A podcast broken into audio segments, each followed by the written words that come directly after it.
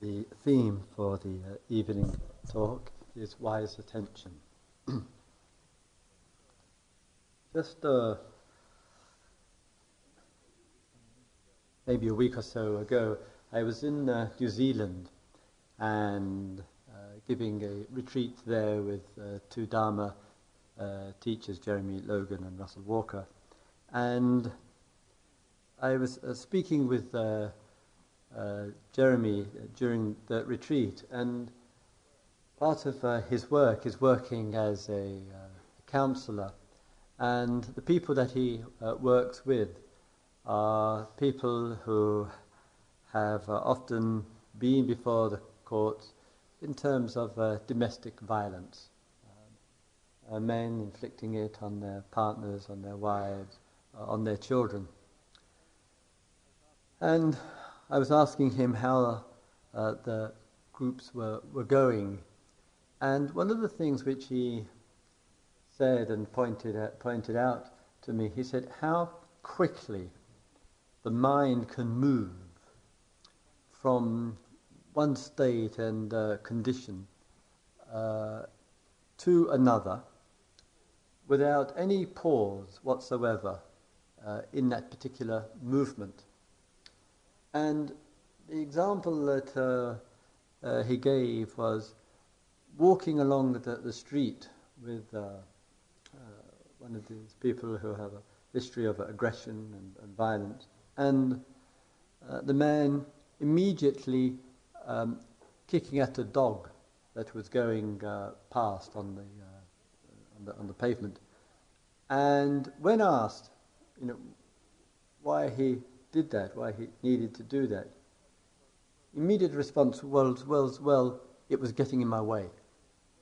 And similarly, in working in these uh, programs of uh, domestic violence, when asked uh, why, why, this, why this took place in terms of uh, the violence, the response to that was, well, she deserved it. And it was that movement, he said, one, of the things that he noticed about that uh, movement was there was no attention in it whatsoever. There was no possibility in it, and sometimes for uh, quite some sessions, to be a- for the mind to be able to give wise attention and to look back and reflect back on itself, on its own condition. And so there was an immediate bursting forth from the uh, uh, rage and the aggression from within straight out onto the object, whatever uh, that object may be, and the view, the intensity of the view and opinion, which says, well, it's because of that there, that woman, or the kids were driving me up the wall, or the dog was getting in my way on, on, on the pavement. And no ability to look back and say, well, what was actually going on here?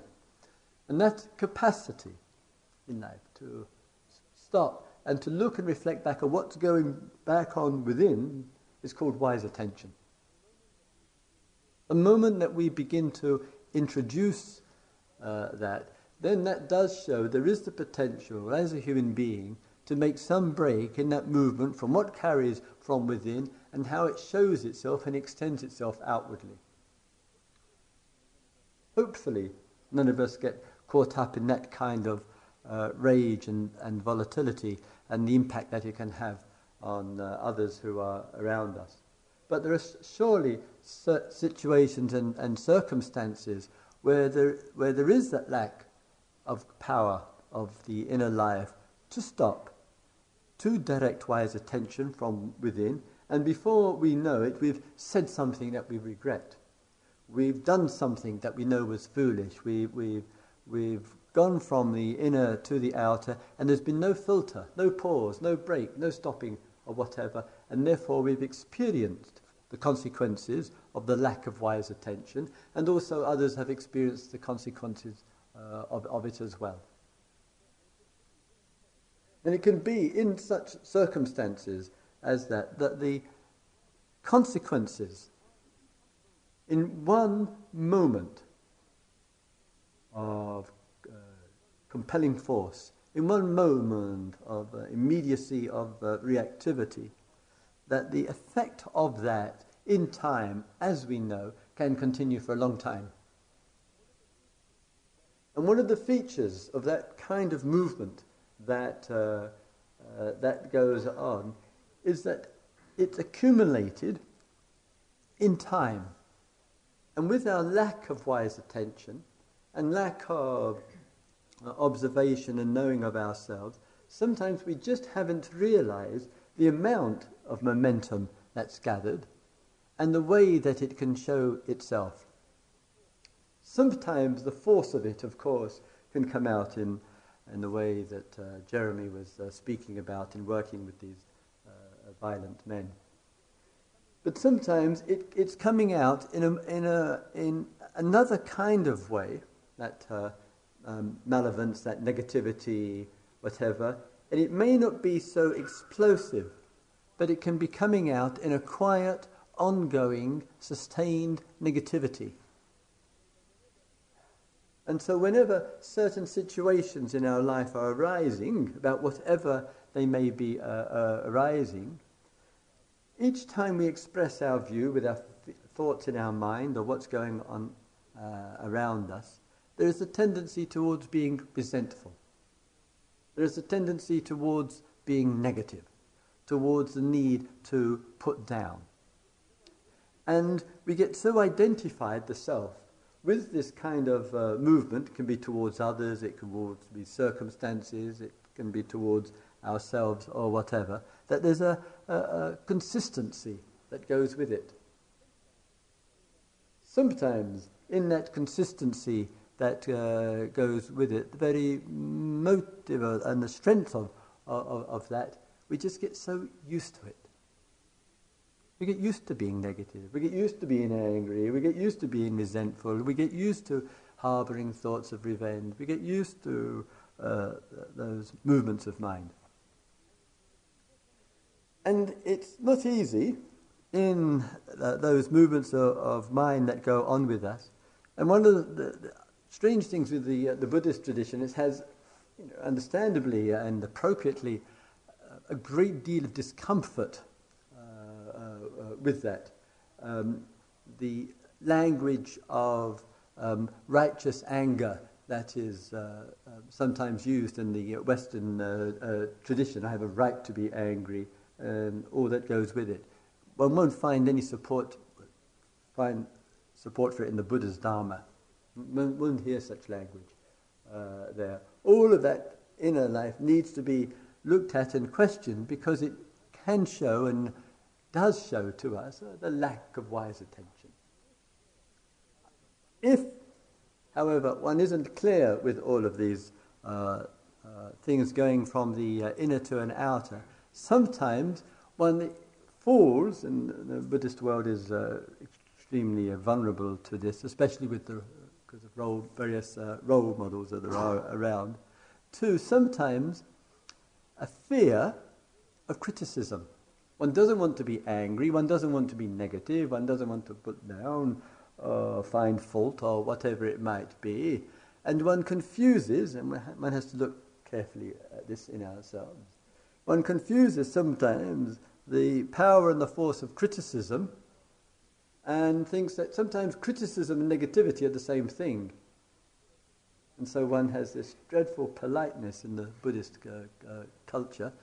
It generates a culture of, of passivity, it can generate a culture of timidity, anything but sound negative. Anything that might even be thought to be negative. So it's not easy in looking into ourselves and paying wise attention to ourselves to know within ourselves, and one has to trust in oneself with regard to this. When is it looking at oneself appropriate to express the voice of critical outlook, critical perception? When is it uh, what's going on is um, negativities and all the ne- and all the mo- all that goes along with it? Seeing, looking at that, sometimes others will say this to us and that uh, to us in various ways, but we've got to keep wise attention and, and as clear uh, as ourselves with situations and circumstances. many, many things can help to uh, uh, uh, uh, show that. And sometimes we can voice criticism and it doesn't get heard. And so easily the mind, you may have had thoughts today about people in your lives. You may have thoughts today about places where you work or study or whatever it, whatever it may be. And sometimes in the movement of the life, one finds some criticism toward whatever it might be. And one sometimes thinks because one's critical, therefore, whatever it is, it's going to change the situation. Well, one can voice one's criticism in life. I was just voicing criticisms fairly uh, clearly about a certain um, um, Mr. Shapiro.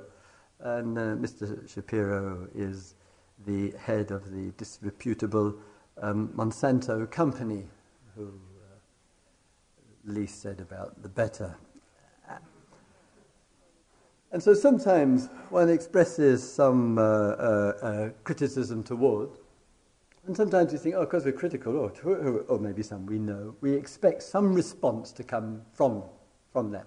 How easy it can be, though, go from criticism to being negative. And in being uh, negative, we begin to burn up inside, and we're moving backwards and forwards between the two. And it takes with us plenty of wise attention. That's the point here. To know what is what. About, about anything. And sometimes one gives, one, one gives up.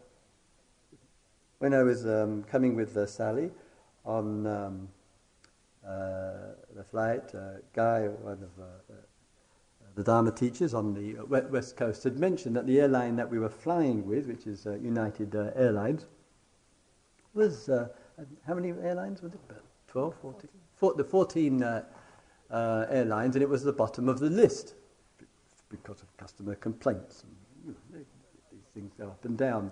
Well, I probably have been probably in a, a single year in 14 different meditation centres. And as far as energy conservation goes, um, IMS surely has to be at the bottom of the list, and it seems to be very proud of it because it has been at the bottom of the list for years.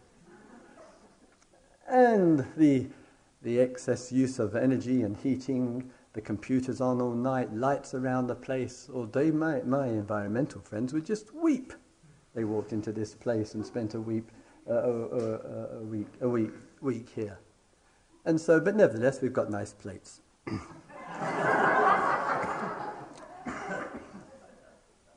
And so one can voice one's concern, one's criticism, one can try and provoke what the, the, the Buddha used to use a lovely word. It's called hiri, H H I R A.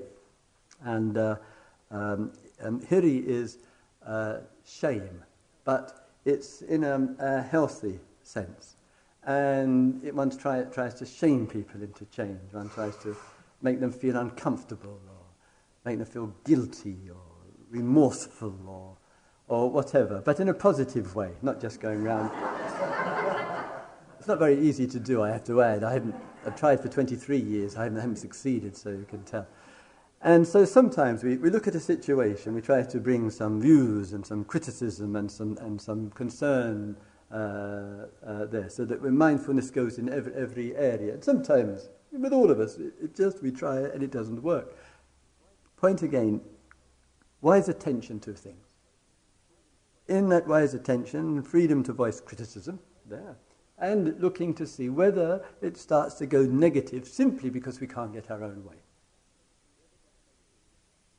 Whatever that may be about, with whoever that may be about, whatever the situation may be about. There's enough negativity in this world already, and we've seen the destructive factor that tends to go along with it. It's no easy task for men and women to look at wise attention there in our life and say, okay, what, what, what would that be?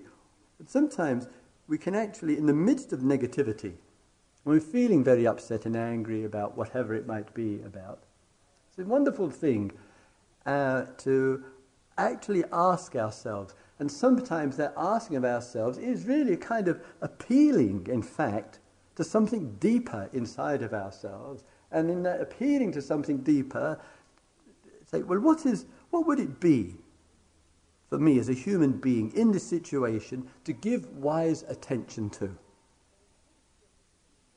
So instead of just reverting back to the same old useless mind which has gone on and on and on and on about something, we say, what, what would it be to give wise attention to it? And then we listen as well and as clearly to ourselves. And, and, and sometimes, surprisingly, miraculously, there's more inside than garbage. There's more inside in the old reactivity. There's deep things in there as well. And therefore, the wise attention and the simple question what would it be to, be to handle this situation well? What would it be to handle this situation skillfully? And we listen with our whole being as, a, as if our life depended on it, which it does in a, in a deeper sense of things. And maybe that will bring out a deeper response to it. It doesn't have to suppress the critical faculty. It may let go of that. It may work in a completely different way. But we are stopping. We are interested in wise attention, and we are interested in, in touching and having access to a deep way of responding to this world. That's the mark of, a, of an evolving human being. And when we just go from reaction, and of course that very painful kind of way in, in the example given of uh, uh, violent uh, men, to, change that. And some people who work with those very reactive uh, uh, uh, people with a basically frozen emotional life, I, I, I, would say, do extraordinary work in, in trying to help person to look so they can look back and see, well, what's going on here? How is it showing itself out there?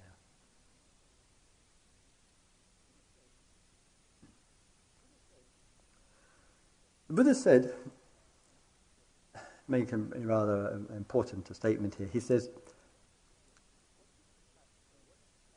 What is the factor, what is the characteristic which brings us closest to the goal? And then he says, wise attention, the Pali is yoniso manasikara, is wise attention to what is, uh, what is present. In giving wise attention to uh, what is present, there's immediately what appears to us. And if one just thinks of the uh, meditations and the days that we're experiencing here together, there is hopefully, a genuine uh, interest taking place, as it were, to see, way, see one's way through all the appearances. And if one looks at our everyday mind and the, um, uh, the collection of conditions that make, make it up, and particularly if one looks at the inner events which are going on, more often than, than not, they tend to involve as we were hearing with the uh, inquiry this afternoon, tend to involve the self in some form or other. And if one looks at issues of, which are problematic uh, in any, any way, one thing is for sure in there that there's movement of mind which is going on. That's one thing. The second thing that's going on in is that they, it has to be in the field of time. You can't have a problem in life without having issues of time involved in it, past, present, and future. All problems and time are completely weaved up together. And the second, the other uh, aspect of, uh, of all of this is that the self is also involved. So there's the self going on, there's the movement of the mind which is going on, and there's the field of time. And that collection, that event forming together, forms the world view and we are we worship it. We bow down to this worldview of time, self, and the states of mind. And the Buddha can't get a word in. Because this is what we pay obeisance to. This is what we worship. This is what we bow down down to. That that's what existence and the reality of it is is all about. Me in time with my states of mind. Is it any wonder how difficult it is to see out of that, to see beyond that, to see out of that, to see through that is called an awakened life. But we've become transfixed by all that's forming, formed through all of that. We're infatuated with, with it, as I said. We believe in it, or we think that's the, the reality. We think that's what living in the real world is all about. And we say it is not. It's just what human beings have decided, what human beings have agreed, what human beings have submitted to. We're trying to shake that up a little and to look at that with more care. So when we see this movement of mind, of the inner, which is um, uh, uh, going on uh, with us, at the most outer level of it all, the self is in the center of the stage. Has to be. And with the self in the center uh, of the stage, quite often, but not always, it's quite a lot to do with roles and identity. So if you think of any situation, whatever the dramas and the melodramas that uh, are going on uh, with one's life, whatever the hopes and the dreams are, whatever the big fantasies are, or whatever, whatever the way that one's looking in the fields of time, past, present, and future, more or less, the probability it will have to do with roles and personalities and the interactivity of all of that hard pressed to find issues in life which not involve your role with yourself, your role with others, personality issues that are going on with it, and how that has been in the past, how it is in the present, how it is in the future. And there's such a uh, preoccupation of the mind with all of this. It isn't easy, we've said it enough, enough times now, it isn't easy to actually be able to be clear and still enough and to see that's all that it is. That's all it is. What the hell is the fuss about? About anything.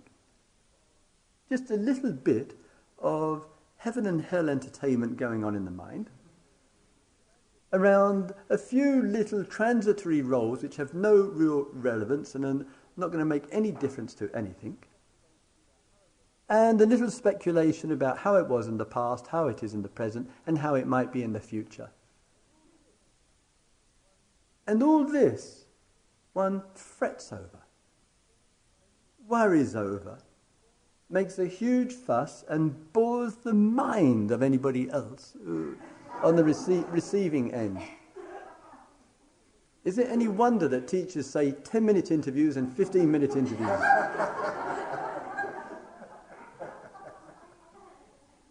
One minute longer and you get shot. Metaphorically, given what we heard.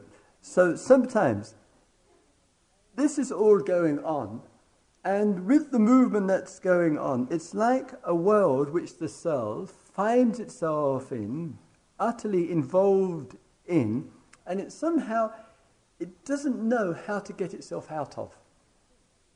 It actually actually thinks it's the reality. So the teachings say, you know, please, please, please, please bring not just attention to all of this, but yoniso manasikara, meaning please bring wise attention to it. If truly wise attention is brought to it, something about the formations which are going on, the states of mind which are going on, the issues which are going on begin to lose their grip if you bring wise attention to it. One may say to oneself, but I don't know what wise attention actually is. One doesn't even have to know what wise attention is, or that one has to, to know that what is going on in front of your consciousness, called your state, state of mind, is not worth entertaining for a minute longer. If you know that, you've got wise attention.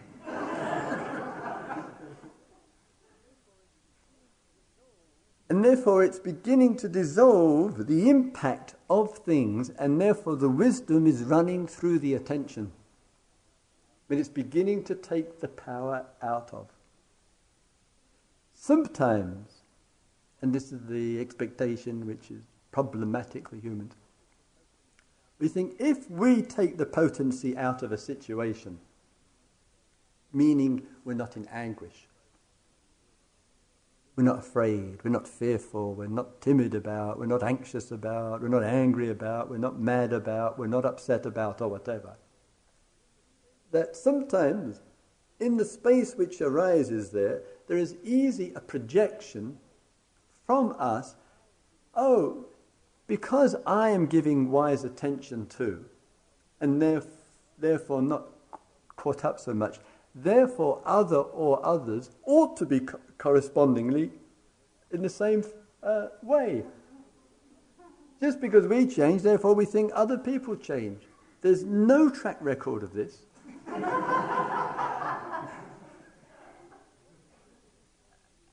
and it's an optimism of movement from the inner and then a transference from the other. Sometimes the miracle does happen. We let go of our anger, we let go of our reactivity, we let go of our fears or our negativity or our clinging or whatever. And correspondingly, it allows and enables another person or persons to relax more easily. And in that relaxation, that more calmness of being coming from them and also coming from oneself, it may provide the opportunity for a deeper communication. So sometimes, if we change, other changes. But how easy in the mind which is gripped in, in, in this uh, utter self deception that we keep holding on to the stuff that's going on and we're telling somebody else that they should be changing. We can't even change ourselves, yet we're laying a number on the others to actually change. So, wise attention is making that break, the ability to look back, the ability to reflect on what is really going on with oneself. Wise attention is looking into those conglomerations that go and taking the essential authority out of it. The essential authority when it's problematic. That's why the wise and the awakened ones can say there is no problem.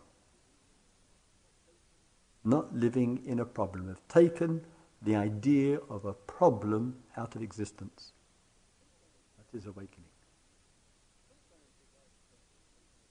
Sometimes with wise attention, taking it to the meditation for a moment.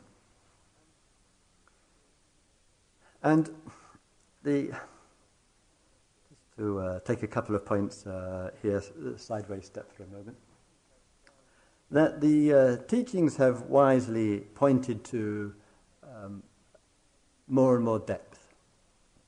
Human beings have a wonderful potential to uh, go deep and that depth can come quite naturally and uh, organically when there is a greater sense of presence and there is wise attention. And therefore, we can, as it were, see behind a lot of the personality stuff. We can see behind uh, a lot of the roles, a lot of the identities, and also uh, see in such a way that we don't feel caught up in either what's emanating from within ourselves or correspondingly what is emanating from others. Yet to see deeply is to see beyond what appears. To see deeply is to see beyond what appears.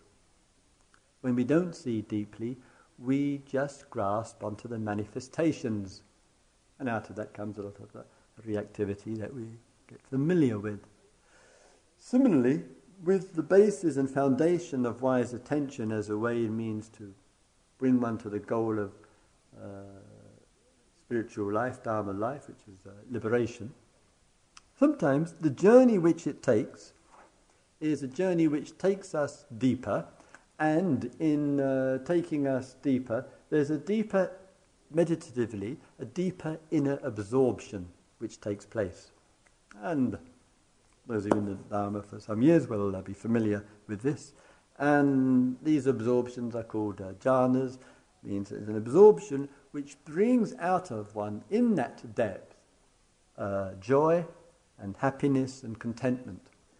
And one of the features of the beautiful features of those uh, uh, depths of absorption that take place is for the inner life, it has two um, noticeable features that go with it. Uh, one is that the hindrances of the mind, the greed, the negativity, the fear, the, the ego stuff that goes on uh, with us, there's much less interest in feeding it or justifying it or sustaining it or whatever. And the other important feature of it is that what we've been hearing from uh, spiritual wallahs for year, years and years about happiness within, is within you, one actually really begins to know it through one's own experience. And one begins to feel in the emotional life much more a genuine sense of happiness is within and it is available and it is accessible and deeper absorptions, the jhanas, in meditation are a genuine confirmation and pointer towards those kind of experiences, not only as a reminder that happiness comes out of the inner life, but also that it's felt. And we can feel the happiness. And we feel happy. Sometimes, and the tradition is always in uh, danger, Buddhist uh, tradition uh, the, uh, with these things, that things, and lots and lots of things, easily start to get watered down. And not surprisingly, over a period of uh, two and a half thousand years of the solid body of the teachings, that sometimes these things get uh, watered, uh, watered down way, way, way, way, way, way too much to make it more kind of comfortable and palatable for people.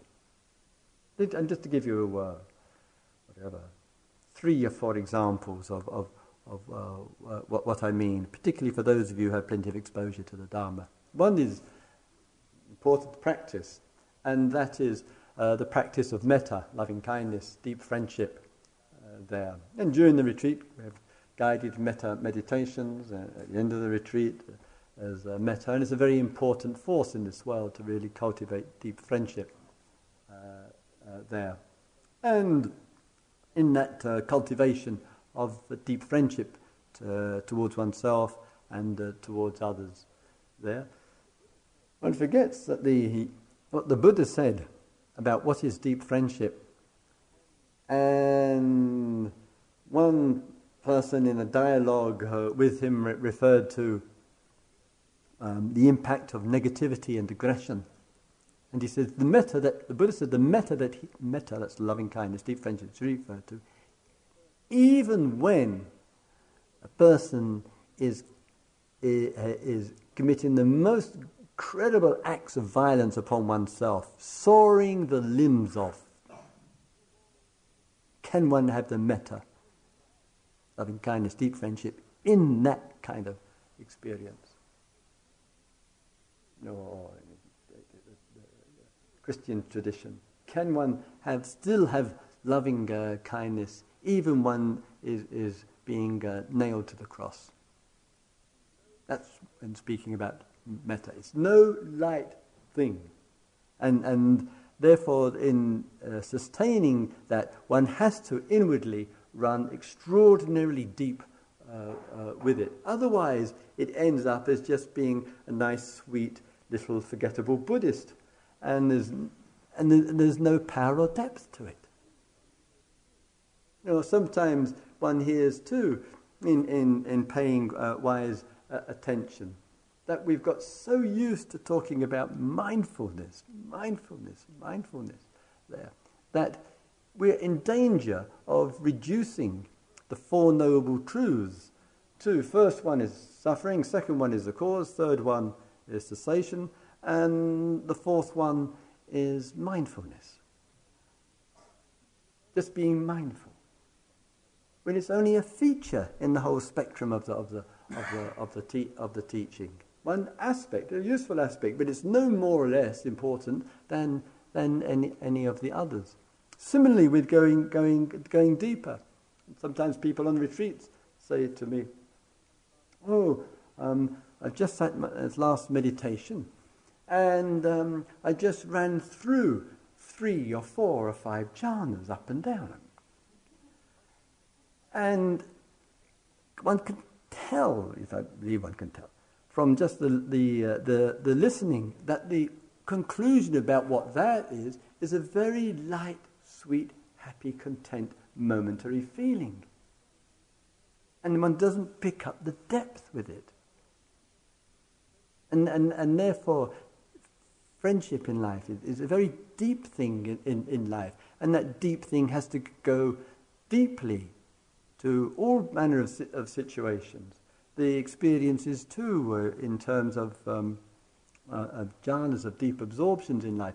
If we pay wise attention and if we stay very steady, it will, it will go deep. It will go deep. We really give wise attention to things of life, we will go deep, and instead of all the things, this will bring one nearest to the goal of complete freedom. In, sometimes in the tradition, the, the Buddha, as we were hearing again today, speaks a great deal about impermanence. And sometimes we engage in our meditation practice. And, in, and we put a lot of appropriate emphasis on seeing impermanence, Please see what arises as a characteristic of existence. Please see what stays as a characteristic of existence. Please see uh, what passes as a characteristic. Please see this clearly. It doesn't matter what. It doesn't matter what the object is, but be clear. It arises, it stays in time, and it passes in time. Everything which is of time is of what's arising, what's staying, and what's passing. And so here are, here are you and I living in this world. We have our uh, loved ones rise and they, and, they, and they stay and they, and they pass. And we too, characteristics, we rise and we stay and we, and we pass. And sometimes people in their meditation practices do have valuable and important experiences about impermanence of things and really see God, life isn't, it, it isn't eternal. It doesn't go on forever. It is subject to conditions. It does rise, it does stay, and, and it does, does pass. But the Buddha has never just left it at that. As though just that awareness of, which could be very shallow or mediumly deep, he said, if one has realized anicca, that means impermanent, one has realized what this is, one knows liberation, one knows complete unexcelled enlightenment. So doorways, vehicles, means, whatever, are wide and diverse in the, in, in the practice uh, and, and the tradition. And sometimes we, we kind of settle for aspects and features of the practice there. We develop our mindfulness, we, we develop some loving kindness, we uh, watch our reactivity, we see whether the critical voice is valid or what else is appropriate. We um, bring mindfulness to as many situations as possible, learn to see impermanence, uh, etc. These are important and clearly deep things of life because they expect, they uh, impact and influence every single area of our life, no matter who we are. Every single human being has a relationship with mindfulness, has a relationship with impermanence, has a relationship with uh, friendship, has a relationship or finding a relationship with wise attention. It's common right across the board. And, and it's much more important, these things are, than many of the superficialities that we get engaged in with life. But any one of those means and, and vehicles, really explored, really looked into, can completely awaken the life. And awaken it in that way that in that uh, awakening one knows there's no longer any being a prisoner to what? To time, to the formations of mind, to imprisonment in past, present, and future, to the movement of mind. One's seen it, one's seen, one's burst the bubble of it.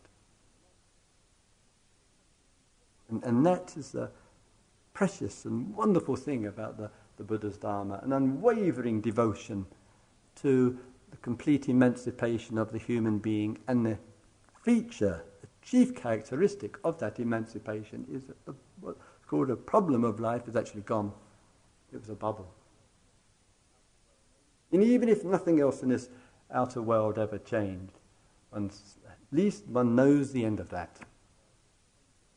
And the beautiful thing about uh, the discovering that those penetrative realizations and, and insight, that automatically Therefore, I say the awakening is not just of the individual in that respect, but ult- automatically one knows the true nature of things, which is free from the problem. And therefore, one knows that the true nature of all human beings share that awakening. It's not an exclusive thing, it's not a thing of the self. And therefore, with our meditations and our uh, practice, respecting the features of the tradition, the impermanence, the loving kindness, the, uh, the, the depth, the, the wise attention, the real mindfulness to every situation, but really regarding it as a tremendous resource that each and every person has to complete awakening. And therefore, to make that the goal. May all beings live with awareness. May all beings live with wise attention. May all beings live a free and joyful life. So let's have our couple of quiet minutes together, shall we please?